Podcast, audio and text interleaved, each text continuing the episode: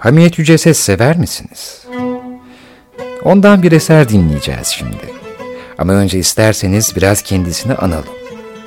Hamiyet Yüce Ses, Beyoğlu'nda ünlü Londra birhanesinde Safiye Aylan'ın kadrosunda gazino çalışmalarını başlatmıştı.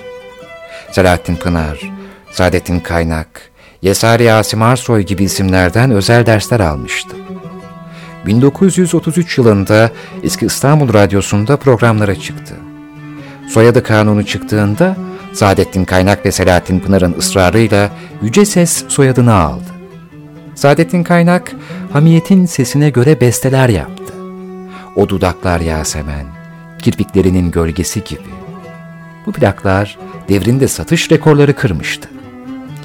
O dönemleri hatırlayanlar derler ki, Hamiyet Yüce Ses Taksim Meydanı'nda bulunan Kristal Gazinosu'nda Bakmıyor Çeşmi Siyah şarkısını söylerken dışarıda trafik durur, gazino müşterilerinden daha önce büyük bir kalabalık meydanda birikir, ancak şarkı bittiğinde her şey normale dönermiş.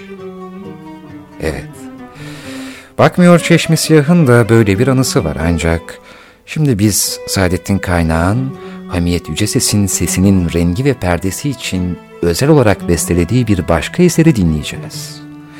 Biraz evvel ismi geçen plaklardan Kirpiklerinin Gölgesi.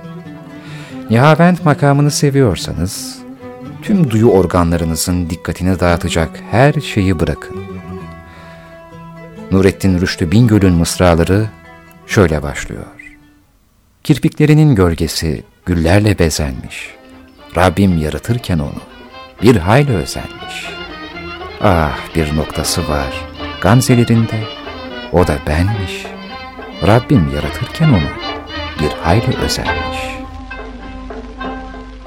Kirpiklerin